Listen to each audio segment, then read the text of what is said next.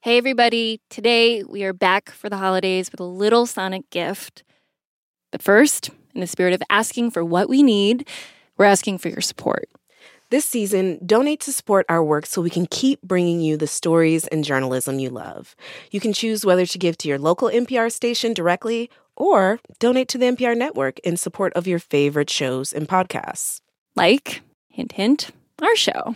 To give, go to donate.npr.org and then add a slash invis if you're so inclined.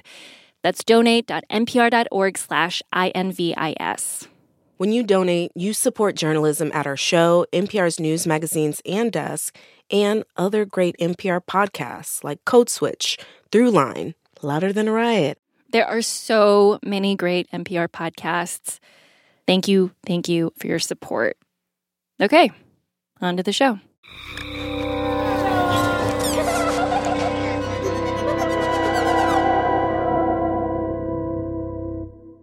From NPR, this is Invisibilia. I'm Kia Miakka And I'm Yowei Shaw. So, Yowei, it's the holidays. How are you feeling? I'm feeling pretty good. I'm excited for some time off and, you know, just seeing some family and um, overeating. A lot of overeating. I'm excited about that. Not Yes. gonna lie. The food of the holiday season is a highlight. It is. it really is. I actually I love the holidays. I mean, it it helps me battle the early sunsets and lack of Mm. daylight and cold weather. Like the holidays gets me through it. Um, Mm, but mhm. I totally also understand that you know, like the holidays can be complex. There's the whole family piece because sometimes the holidays feel like they're filled with the people you love, and other times it feels like the holiday is really marked by who's not there. Mm, totally. And there's been just so much loss in the last few years, collectively and individually, which brings us to today's story. It's about that feeling of absence, which can be so heightened around this time. Sometimes we miss people because they passed on, but what happens when our loved ones are still here and they start to feel like strangers? This story comes from B.A. Parker. You may have heard it before. It first aired in 2019. It all began when two people Parker loved started to become unrecognizable to her. And so Parker did something to try to hold on to them. And stick around after the story because we're going to get an update from Parker and chat with her about the piece she made for us. All right, here's Parker. Do you worry about sometimes when you're forgetful? sometimes I I forget. I I worry about you know when I forget things.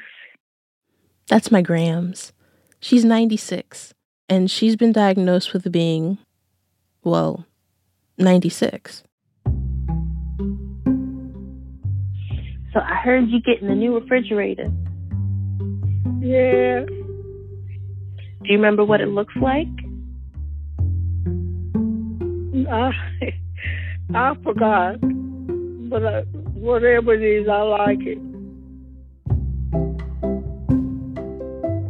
On the phone with my mom the other day, she said, I miss my mommy. And I told her, This is your mom. It's just a different version. She didn't find it all that comforting, which I understood, because I too find myself disquieted by these new versions of people I love.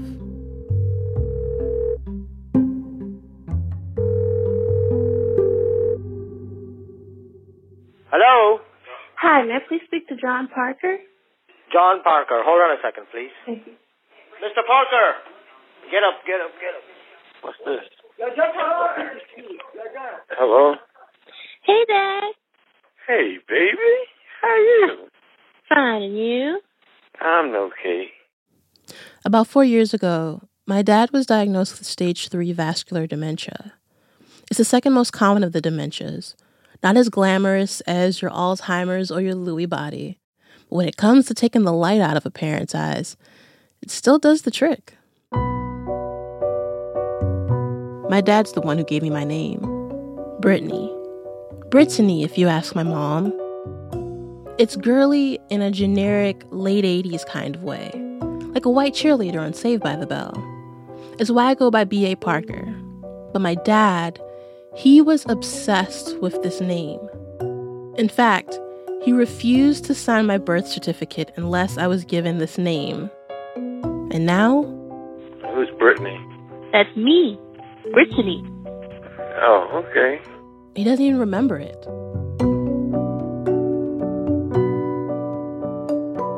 My parents divorced when I was a kid, and he didn't live with us.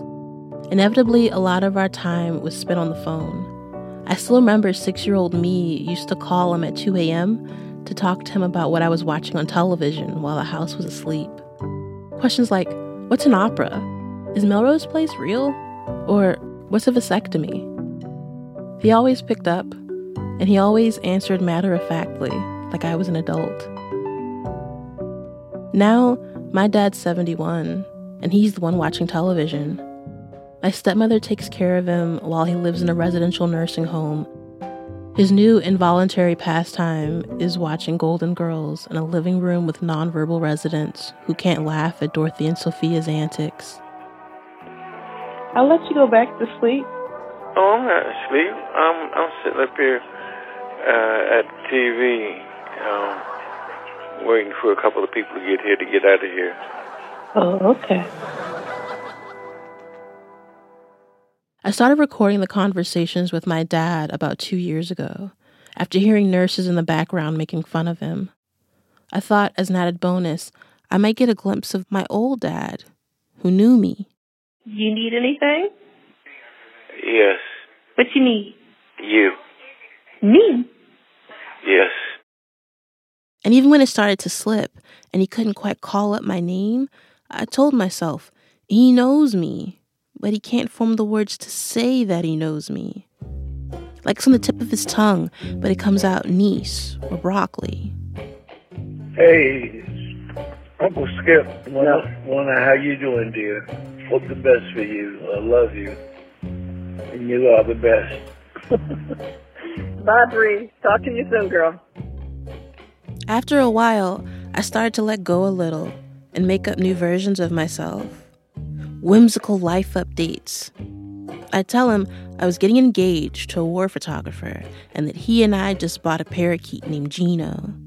Told him that I'd taken a sightseeing trip to Havana with a group of elderly nuns who'd prayed over me, so he didn't have to worry about me anymore. And it worked for a while. But now it's undeniable. He doesn't remember six year old shaved eyebrows me, or 12 year old quiz bowl team me, or fake glamorous war bride me either. More often than not, Dad confuses me with my older half brother. Okay, you take care. I love you. All right, love you too. All right, bye bye. Bye bye. Who are you talking to? Who are you talking to? My son. A few months ago, I walked into the nursing home. I signed in and I sat next to him while he kept his eyes closed. The only acknowledgement I got from him was, Yes, dear. When I went to sign out, I noticed I'd only been there for nine minutes. And I slunk out the door in shame. Can I help you? Hi, may I please speak to John Parker?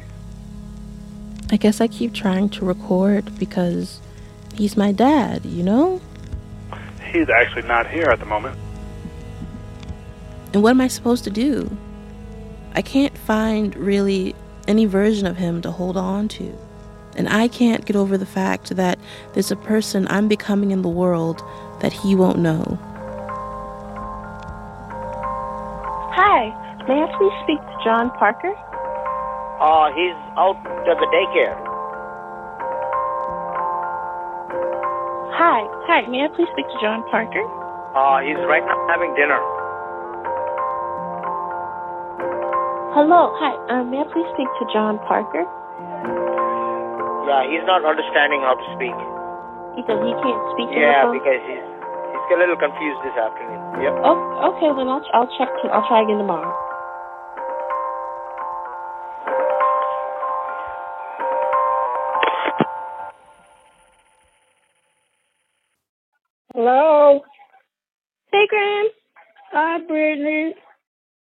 With my grams, I can feel her grasping to hold on to me, so it keeps me trying too. She forgets what day it is or where she is or if she had dinner, but she can always find some version of me. Uh, I enjoyed that short stay we had the other day. Yeah, I'm sorry it was so short, Grammy.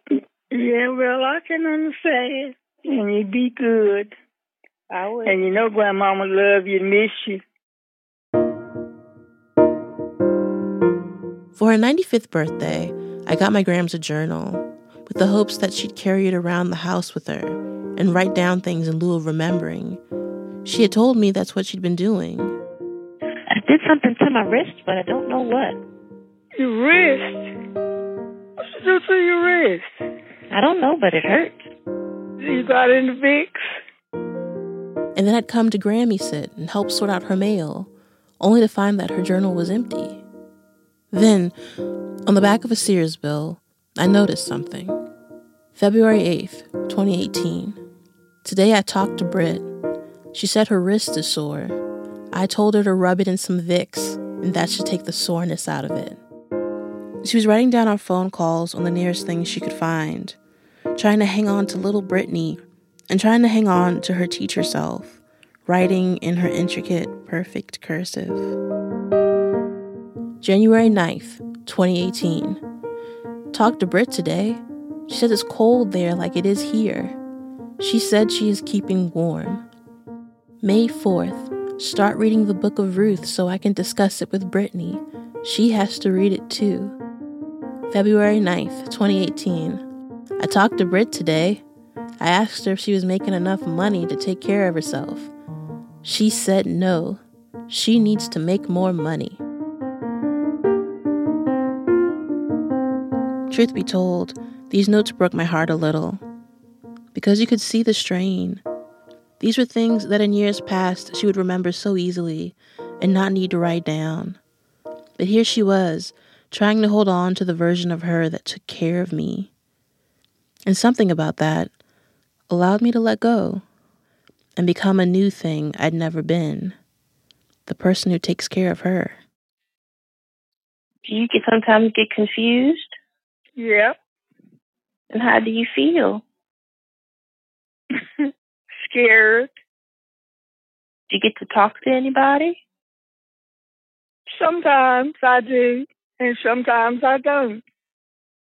But Like- uh, I come out of it. Is it good to have me or mom there? Mm-hmm. Is that why you call sometimes? Call or call you. Yeah, Mm-hmm. I got you. Mm-hmm. Yeah. What are you up to today?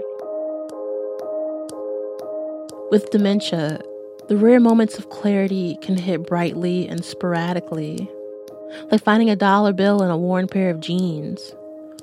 On one recent call, Grams began reminiscing about a train ride me, her, and my mom took from Baltimore to Los Angeles when I was a toddler. I'd wake up mornings and look out. I was sitting next to the window on the train, and it was all clear and everything.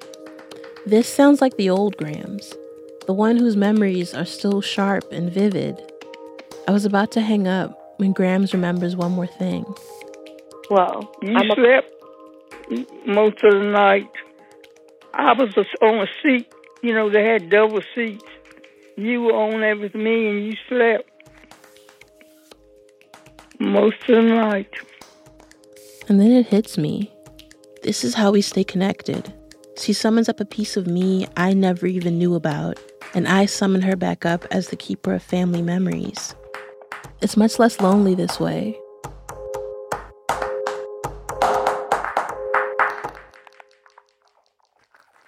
How things are going? it's going all right. I know those memories are somewhere inside my dad. There are no magic words to bring him back. But once in a while, there's a melody. To fill the silence during visits with my dad, I started playing The Drifters, the 60s doo wop group. I love this song called I've Got Sand in My Shoes, which I know has a funny story attached to it that I can't remember, and the only person I can ask thinks he's talking to my 50 year old brother. But not long ago, I played him the song, and I saw the hint of a smile on my dad's face. Then all of a sudden, the clouds briefly parted, and my dad started singing the words. Sand in my shoes. Oh, oh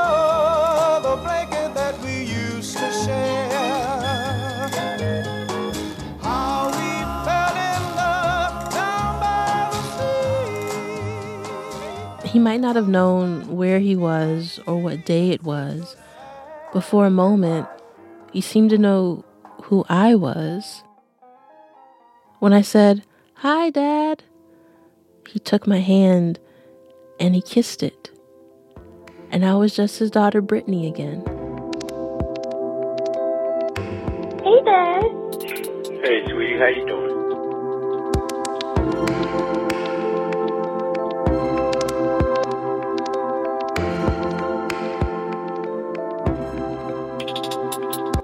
That was B.A. Parker. Since first airing this story, Parker's dad and grandma both died. After the break, Parker will join us to chat about the story and what it's like to listen to the recordings now. So, B.A. Parker is in the studio with us today. She recently became a co host of Code Switch, and some of you might remember she used to work with us.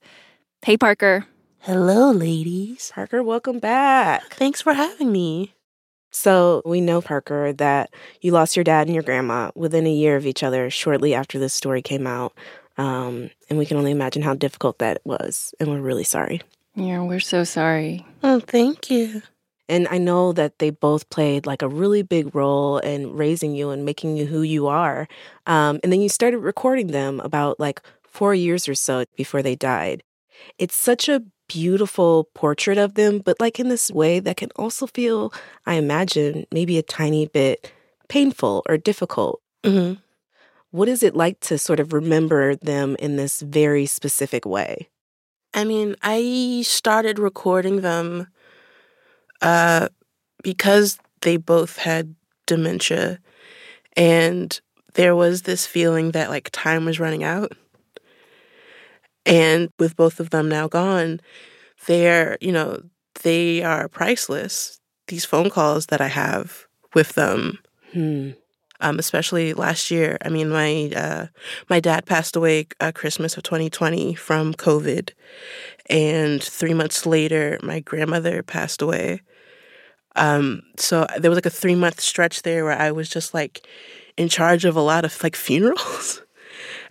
um, but being able to like lay in bed and be able to press play and play a conversation I had with my grandma like a year before, um, like really like I mean, here's the thing: if you want to sob in your bed, like half the Take it night, straight to Tear Town. straight to Tear Town, put the earbuds in, and just pretend that you're on the phone with your grandma. Oh. You know, I think that when we lose people, it's it's a thing to go back to photos because I feel like lots of people have photos of loved ones. Um, but audio recordings, not so much. I'm wondering, did it feel different listening to those audio recordings than looking at photos of your grandma and, and dad? Oh, for sure. I mean, when I immediately after she had passed away, and I was like, I was in bed, like I turned on the the phone call, like one of the phone calls. It was kind of like you know she was there, like I was on the phone with my grams. You know, she's like, "Oh, I'm watching Dr. Phil and eating a sandwich," but I had also like I hadn't moved away, um, so most of my interactions with my dad and with my grandmother were through the phone. So it was kind of how our relationship was at this point as an adult. And also, um, she has like a sweet old lady voice, and you can't really see a sweet old lady voice in a in a picture. Mm-hmm. Yeah. Mm-hmm. Were these interviews or were they just kind of casual conversations? And if they were interviews, do you feel like you learned something different by having this type of engagement with them? I mean, they were more so like they were mostly casual conversations. I wasn't really interviewing them.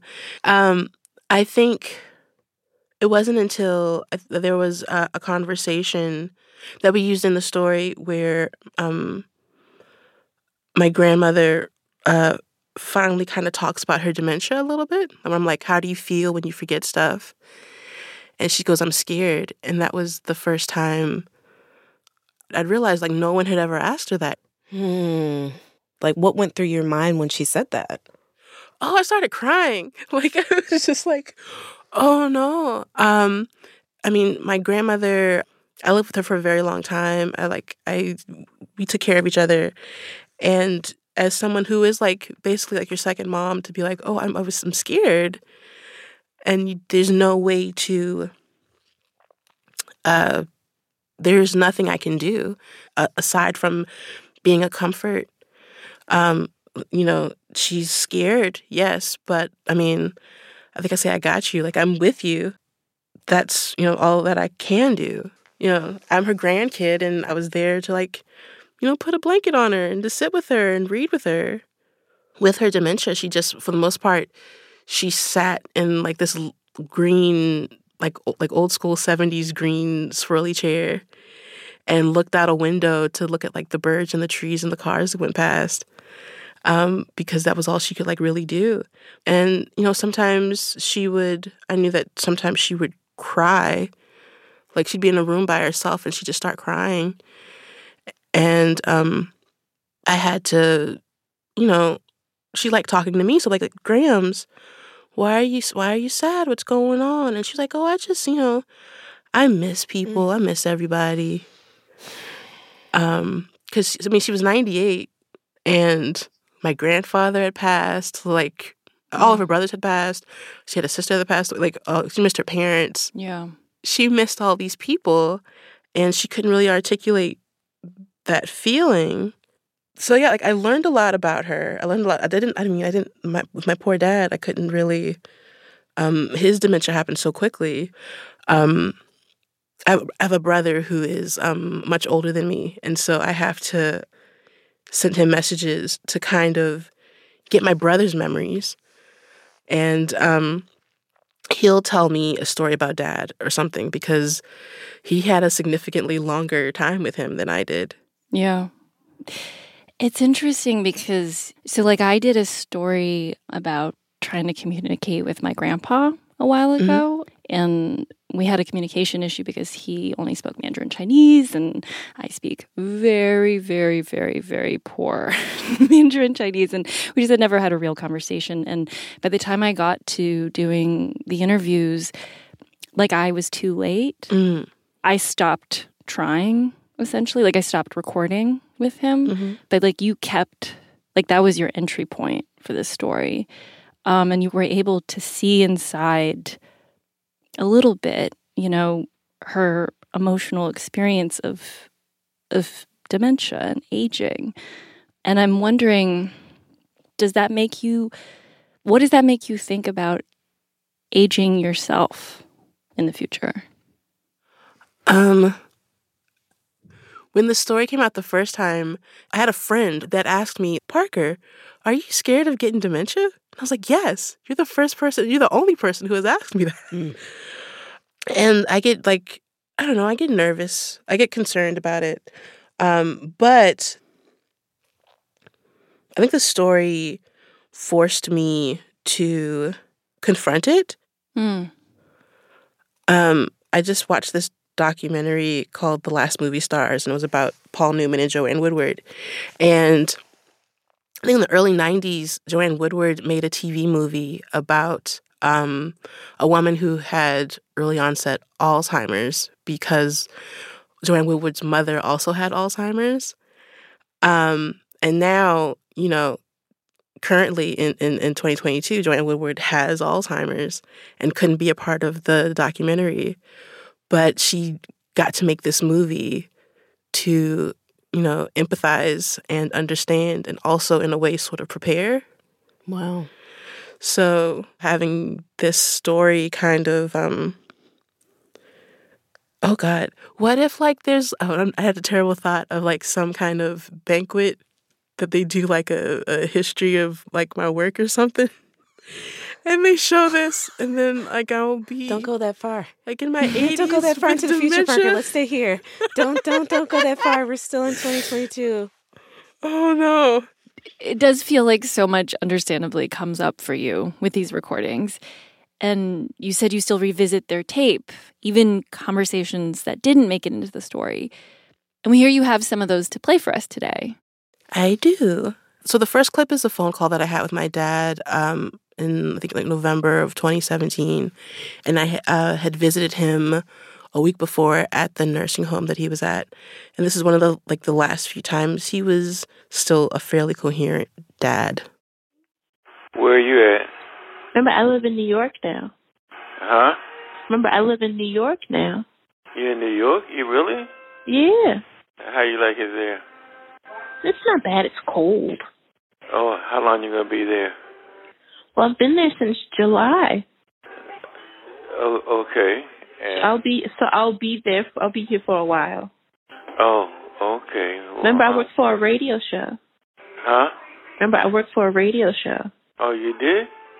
Yeah. Remember, I came. Oh, I came to visit you last week, And I remember you telling me that. and I played. I played my story for you. Oh, that's wonderful. That's wonderful. You sound good too. Well, thank you, Dad. I love his that's wonderful. Like that is just pure oozing with pure parental pride. Yeah, I had gotten my first story ever on the radio, and so I went to visit him to play it for him. But um, I do kind of like like even in his kind of haze, like he doesn't know what's going on, but he's like, my kid's still great. Yes, yeah. Like when in doubt, I'm proud of you and I love you. There you go. Go with the with, with the old standards. Absolutely. Okay, let's talk about this second clip. What you got? So the second clip is a phone call that I had with my grandmother. It was two days after Christmas, um, and I had to leave home. I had seen my family for the holidays, and I had to go back to work, like back to New York, really immediately. And so I had to, I you know, I called to let my grandma know that you know I'd made it back home um, to New York on the train safely, um, and that I missed her and all that kind of stuff. So this is me and her talking. It's cold up there. Boy, is it. It sure is cold. You wrapping up good? Yes, ma'am.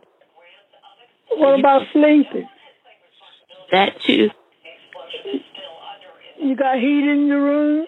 Yes, I do. I have a, I have heat, Mm-hmm. so I'm all good. Huh? I'm all good. That's good. Are you okay? Uh-huh. You need anything? No, I'm all right. It does have like a song like quality, like the old standards between, you know, you and your grandma of like, are you warm enough? Are you eating enough? Are you safe? Yeah, just a very specific type of love. I was just talking to one of my friends who's a new mom, and she was like, That's like a mother, like you're any sort of caretaker who's caring for something small. It's like you're doing that to keep them healthy, and it's a hard instinct to turn off. Like it, it brings her comfort, but it also is like a really beautiful demonstration of love that someone cares to that detail of like, Are your socks warm though? Yeah, because at the end of the call, she I had a cold and she heard me cough, and she's like, "See, that's because you're walking on the floor barefoot." And I was like, "It's like you're killing me, killing me." But you know, she was a sprightly lady before, like dementia got really bad. So every once in a while, you know, just to turn on a phone call where she's like, "Are you wearing socks?" Um, are you are you warm enough? How are you feeling? Um, like you guys like be careful out there. Like like I really miss that. I think they say about the loss of like a grandparent or a parent is your you your the grief is for um the loss of the parent, yes, but also for the grief is for like the no one ever is going to love you like those people. Mm-hmm. Mm-hmm. Mm-hmm. Um and so like I remember a Christmas like f- like 4 years ago when I started recording, a Christmas afternoon, I had taken a nap on the couch and I looked uh, I was kind of asleep and I was wake I woke up because I felt like someone standing over me and I realized my grandma was putting a blanket on me. And I'm like, you know, I'm like a 30-year-old woman and my grandma put a blanket on me and I just started I was getting tucked in and I started crying to myself. I was like, oh my God, no one is ever going to love me like this old lady. So, like, I think of those kind of things and having these um, uh, phone calls kind of uh, help soothe that a little bit. Well, thank you so much, Parker, for that beautiful story and for talking to us about it. Of course, it's my pleasure. See you later, Parker. Have fun at Code Switch. Yes, everyone, please listen to Code Switch. It's so good. New episodes out every Wednesday. And listeners, if you want to take a page from Parker and record your loved ones this holiday season, we have links to tips and resources. There's even a whole Life Kit episode about how to record family stories, which Yowei appeared in. Thanks, Yowei. Uh, you can find those resources on our website and in our newsletter. Visit npr.org slash invisibilia newsletter to subscribe. Yes, I've recorded family for a few stories by now. And not to be morbid, you never know when it's too late. Seriously, do it this holiday season. It's as simple as turning on your voice recorder on your smartphone if you got one and recording a conversation. Yeah, like here's how my granny somehow always gets me to cook for her. So feel free to come and cook if that's what you want to do. or you could even record your favorite sounds. Like this is my mom shuffling aggressively with her slippers at home because she doesn't believe in wasting time. We call it the Shaw Shuffle. Okay, but don't forget to ask for consent. Yes, everybody asks for consent. We do not want lawyers after us. Happy recording. Today's show brought back one of our favorite episodes, Love and Lapses. It was produced by B.A. Parker with help from Abby Wendle. It was edited by Hannah Rosen and Derek John. This episode was produced by Ariana Gharib Lee, Kia Miakka Natisse, and me with help from Abby Wendle. Our supervising producer is Liana Simstrom, and our supervising editor is Nina Patak. Our executive producer is Irene Noguchi. This episode was mastered by Josh Newell. Our technical director is Andy Huether, and our senior vice president of programming is Anya Grundmann. Theme music by Infinity Knives, and additional music in this episode provided by Jonathan Barlow. Lastly, your donations make Invisibilia stories possible. If you're feeling generous and you have it to give, we can always use your support. You can go to donate.npr.org slash INVIS. Thank you so, so, so, so much.